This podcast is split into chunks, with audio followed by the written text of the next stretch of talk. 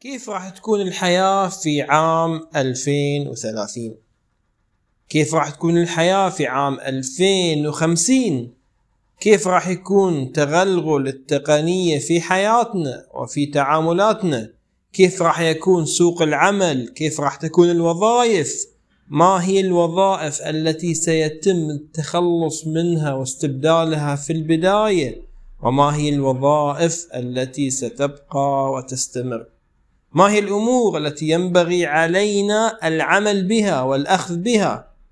هل سيكون هناك استحواذ على الوظائف من قبل شركات أو منظمات؟